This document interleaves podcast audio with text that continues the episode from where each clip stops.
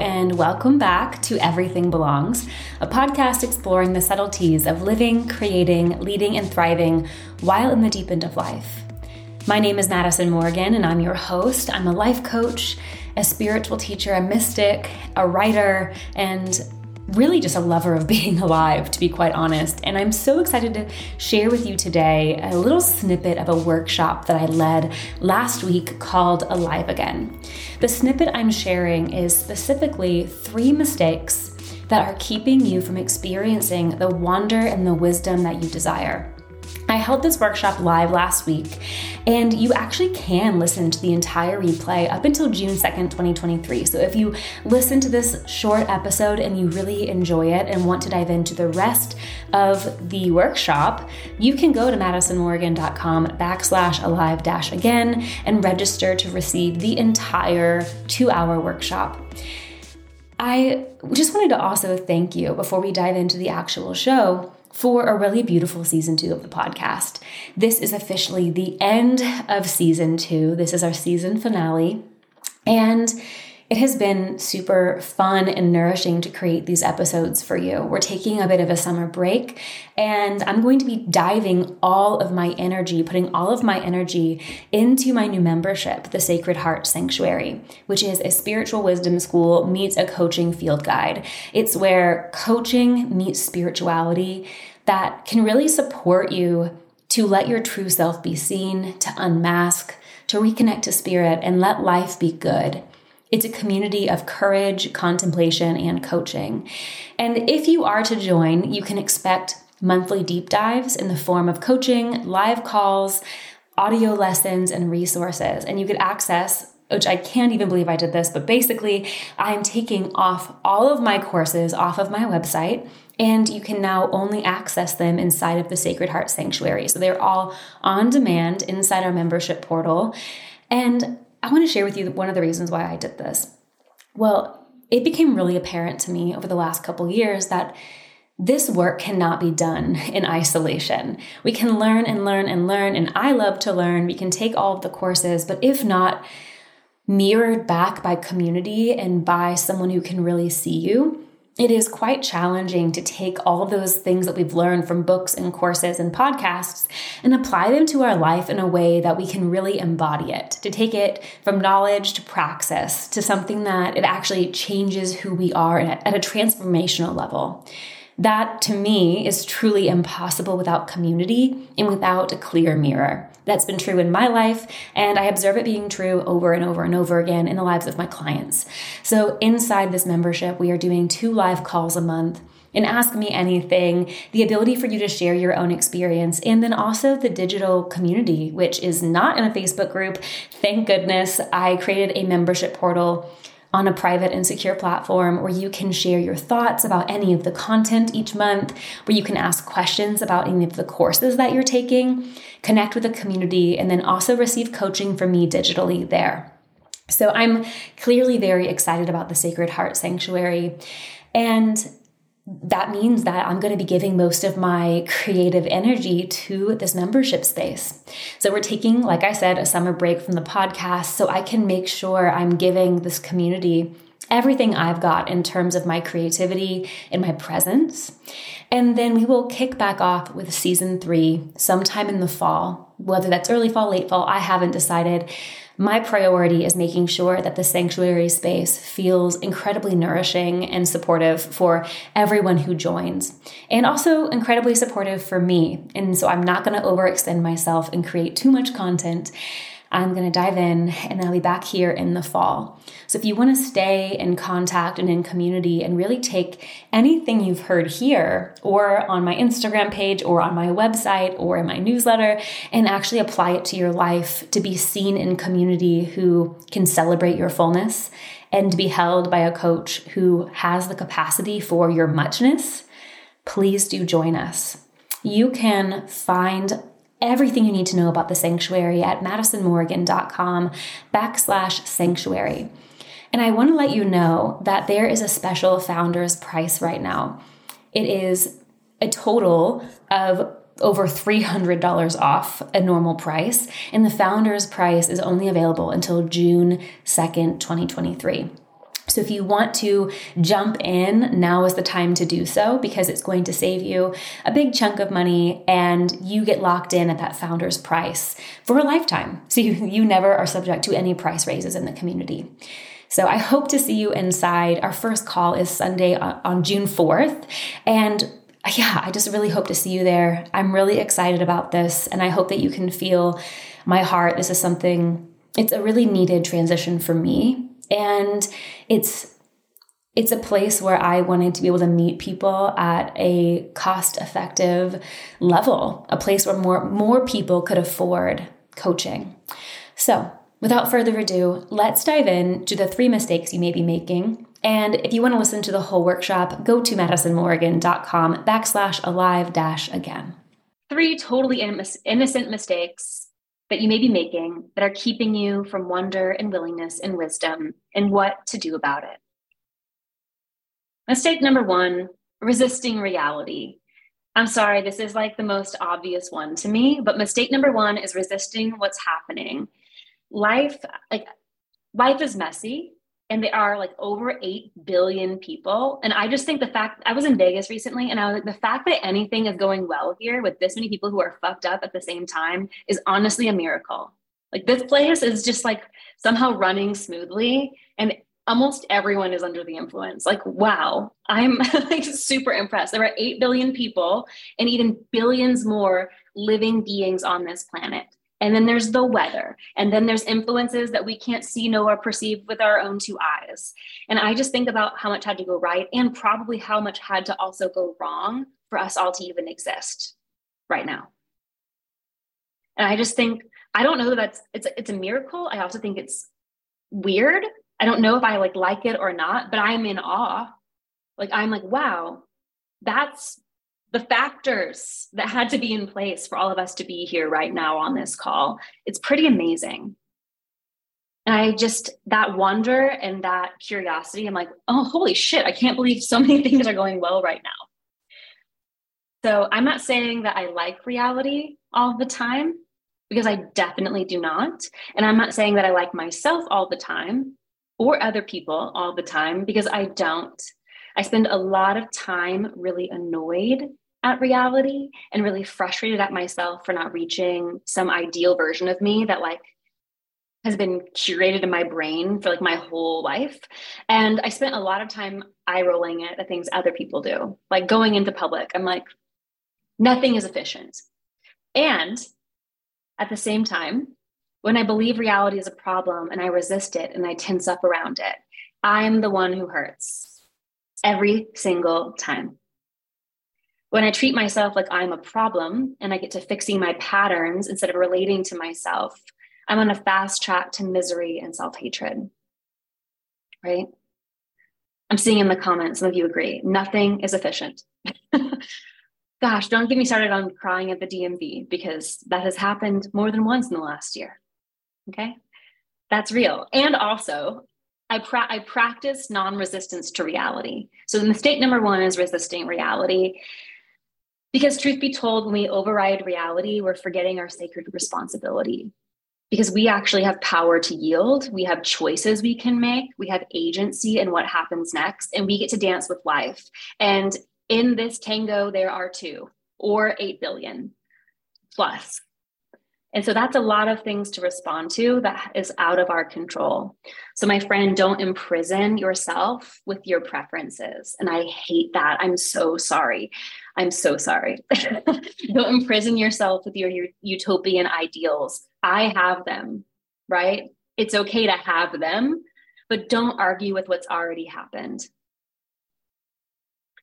Don't argue with who you are or even your neuroses Red Hawk, which is an author of a book I really love called Self Remembering and Self Observation, two books, Self Remembering and Self Observation. It's like it's he says, I'm gonna, you know, botch it, but basically, like your healing isn't your business. It's God's business. And I was like, oh, I really like I thought taking responsibility meant like being all up in my own shit. And then I realized that I was being neurotic. And so some things, even about me, aren't my business. And that is a strange relief to me as someone who likes to try to take responsibility for everything, everyone else, the entire world, and myself. It hasn't worked. So, what do I do instead? I open to presence, which we all had practiced doing just moments ago. We all had practiced doing it just moments ago. So much of our suffering comes not from what has happened, but from believing it should have been different and from believing that we should be different or that we should have been different, better somehow. So, what if you used your agency and chose to relate to what's happening instead of resisting it? You don't have to answer this now, but if you want to put it in the chat, I would read it. What if you had capacity to welcome it all?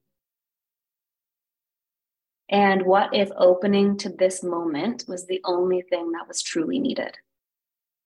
Just some questions for ongoing contemplation. You don't have to answer them now, or you can. I would love to hear in the chat. Janelle says so much relief giving up that perception of control, codependent and recovery. I'm not responsible for anything or anyone except myself. Yeah, and Red Hawk would even say there's something about you that you can't even take responsibility for. Try to change. I told my mentor this weekend, I'm like, what I've learned is I just watch myself doing the same shit that I've always been doing. And that's what I'm doing. I'm just watching myself do the same shit I've been doing the whole time. And somehow I feel better about it, but I'm still doing the same shit. Yeah, Jen is like, I would have so much more space. Janelle says, right, that's a radical concept and it's so freeing. I agree. And I also don't always like it because I have this ideal self I think I'm supposed to be being. So, oh, Prince says, I'm a hope addict. Oh, gosh. Yeah. The delusions of my hope. I relate to that. So, mistake number two centering the problem. So this is tricky because we want to solve the problem and we need we need to identify the problem. This is not about delusions, right? Delusions of a, that the bad things aren't happening that also doesn't work.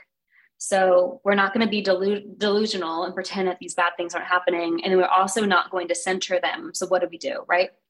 So we want to solve the problem, but we're on the level of the problem. And so we get problem sized and problem oriented solutions. And so we're kind of still in the realm of the problem. And we, you know, everyone knows the saying, you, you basically, I can't even remember the saying all of a sudden. I'm like, what is the saying? All I see is a visual. You go so far in the opposite direction of something, it becomes the same thing it was opposing. I think we, I think without examples, we can see where this is happening, right? We know that this is happening in the world. So when we do that, we're still orienting ourselves to challenge. We're trying to fix a pattern. We're still centering the problem. And it's a wonderful thing to identify the problem because it means we're probably more than halfway to the solution, but we're not going to find the solution in the problem. This is getting like a riddle now. I promise I'll get to a point. Perhaps, for example, you see a pattern is arising and you get to work trying to fix it without softening your body and opening to presence and creating some space. So, with tension in your body, you start digging away only to discover that the therapizing is endless. So, you layer your judgments and preferences on top of reality. You start telling stories about what it means. And the problem has now created more problems. And the reasons you're fucked up are endless. First of all, your parents, Second of all, your astrological transits. Third, intergenerational trauma. And then there's karma. And then there's past lives if you believed in that. And your own unique brand of difference and neurodivergence and challenge, because we're all very different creatures with very different brains and neurosystems going about this world in all different sorts of places that don't cater to our needs. And then there's the systems that are literally crumbling as we speak. And so there's a lot of shit that we can be seeing endlessly that presents problems. And all of it is valid and all of it is real and it's all painful and it all needs loving care and mothering and welcoming. But it's bottomless. So, what the fuck do we do? Um, basically, if you discover your problems are bottomless, like I have, and you just keep watching yourself not change, like I do, and even whenever life is good, you're still neurotic and selfish and subpar, you get back to work because you've identified the new problem. And this is the cycle that most of us, I, I think, if I assessed the online wellness industry well enough in the last decade, um, I think that this is it's like here we are. The problems are endless. My neuroses is endless. My pain is bottomless. I'm, like, I'm like, when will I when will I break through? And this, if you've been getting the emails, like, oh, this is fool's wisdom. This is exciting. Um, and not everyone likes this because I don't like it most of the time. Uh, Janelle, like, I've stopped pushing for total healing, TM, in the comments. I'm like, yeah, total healing. What is that? So, see how this method never gets us to freedom because each new level of problem simply unlocks a new problem. Because centering the problem means we're going to find more problems because we always find what we're looking for every time. Every time. Have you ever been around someone who, like, they are sure that they will be rejected, right? They, they just hold this belief that they're going to be rejected, and somehow they keep creating that. And it's like, no one's rejecting you, but they find a way to experience it. And it's like, oh, I wish you didn't do that because it hurts to see you hurting yourself because you're looking for it. And I think it could be autism, but I don't really notice the things that creepy men say to me. It like doesn't occur to me. It doesn't register. It like i'm also not looking for it. And i think this is like one of the most brilliant weird gifts of being neurodivergent is like it has nowhere to stick to because i'm legitimately like what? And then they it's like not an interesting interaction right? Because i'm not looking for it and i don't perceive it and it's like it's like it doesn't even exist to me these like weird things that men say. Obviously i can you know there's a there's a extreme that it can get pushed to and i would know. Prince is like it's lesbianism. Yes it also could be that but i'm like this doesn't exist to me so i don't see it right? And so because i'm not looking for it because i literally don't care. I'm like i don't need your approval i don't care these comments don't make sense so i think that we could have that in other areas i digress so it turns out you can heal because you open to more you can heal while opening to more. In doing so, you learn to see yourself clearly, the you beyond the problem, beyond the programming, beyond the trauma. It's actually believed in many spiritual traditions that there is an essence, a soul, a true self, whatever name you give it, that is untouched from trauma and programming and all the shit in this life. Like a part of you that is already free the Christian mystics teach this, Buddhists teach this. This is believed to be true in many teachings. The you that's connected to all living beings, the you that's not suffering, the isolation of your own very valid but limiting individual problems. It's not only possible, but from this place, we get to feel more joy. Petra says, hard relatable on all of that. I'm pan and definitely autistic. So who knows? LOL. Yeah, it's like, who knows where it comes from? All I know is it not sticking to me. It's working for me. I prefer it. So we can live a life by design, deliberation, and devotion, a life centered on our unique needs, our authentic expression, and our innate goodness. And it's true that we have healing to do, and it's true that we have stories to let go of, and it's true that we have systems to rebuild. Those things are true. But don't forget that it's opening to more than just the problems, that the life of wholeness and freedom that we desire is possible. Yeah. So, want to try something else. This is a practice that I do every single evening. Sometimes I say it aloud to my partner. Sometimes I ask my partner. Sometimes I just keep it to myself. But I always account for what went right today. Just what went right today. It's like frustratingly simple. What went right today? And I like to think you can watch that garden of goodness grow. And I also just have to say, look how cute Morris is in my photos. I took him on my branding journey recently, and he is so cute.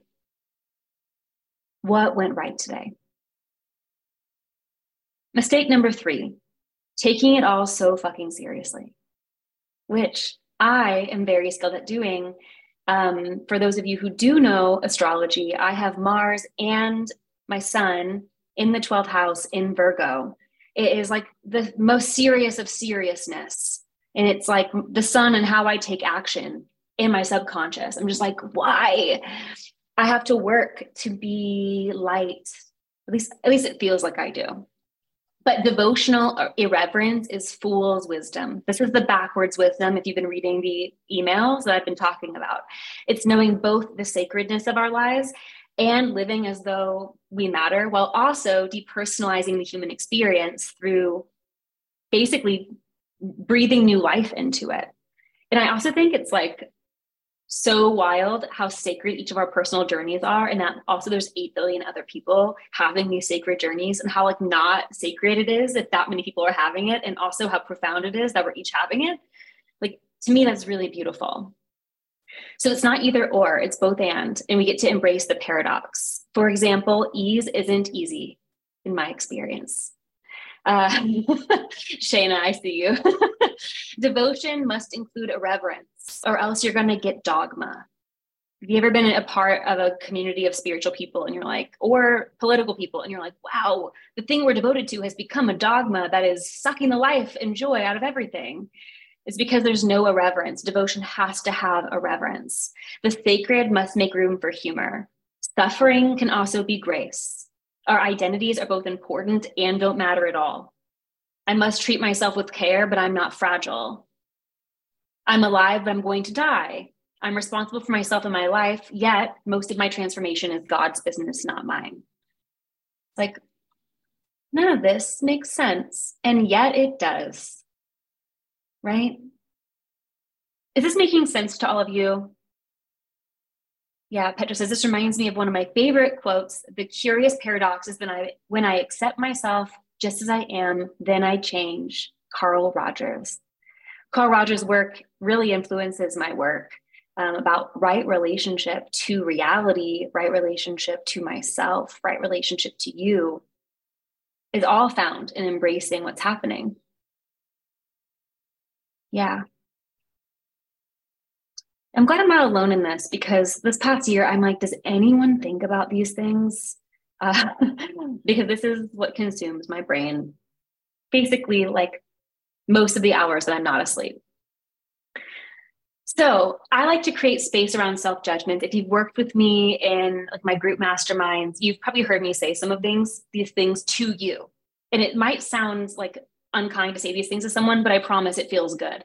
So like you have some self judgment. So what? So what? You did something shitty. So what? I know that might not always be a good thing to say, but so what? And another one I love, and it's just become a part of my vernacular, is Isn't that interesting? Or there I go again, doing the thing I always do. Isn't that interesting? And I also like curious, what might I need right now? So, to create space in your body, just try opening up to what's happening right now. And these are some of the irreverent sayings that I like to use with my clients and with myself.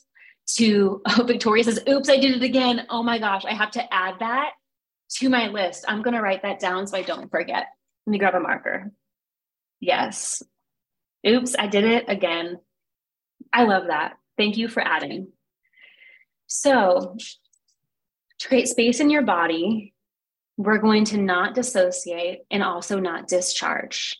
Something that I noticed that I love to do is to either not feel what's really happening by completely disconnecting from it altogether or from discharging it. And that sometimes even looks like just like venting to a friend, just like, bah, bah, bah, bah, bah, bah, bah. and I'm just like trying to get the charge out of my body so quickly. Nothing wrong with sharing and being recognized in our feelings, totally valid. Um, and sometimes discharging that energy and just trying to like vomit all over somebody else so they can take it somehow it can be a little less for us. Um, again no judgment. These are things we do to take care of ourselves. And also it's not opening to the present moment. It's not trusting our body can digest the experience. And so something you could do is just open to presence yeah, Janelle, it's like what everyone did in the last couple of years of the pandemic on social media.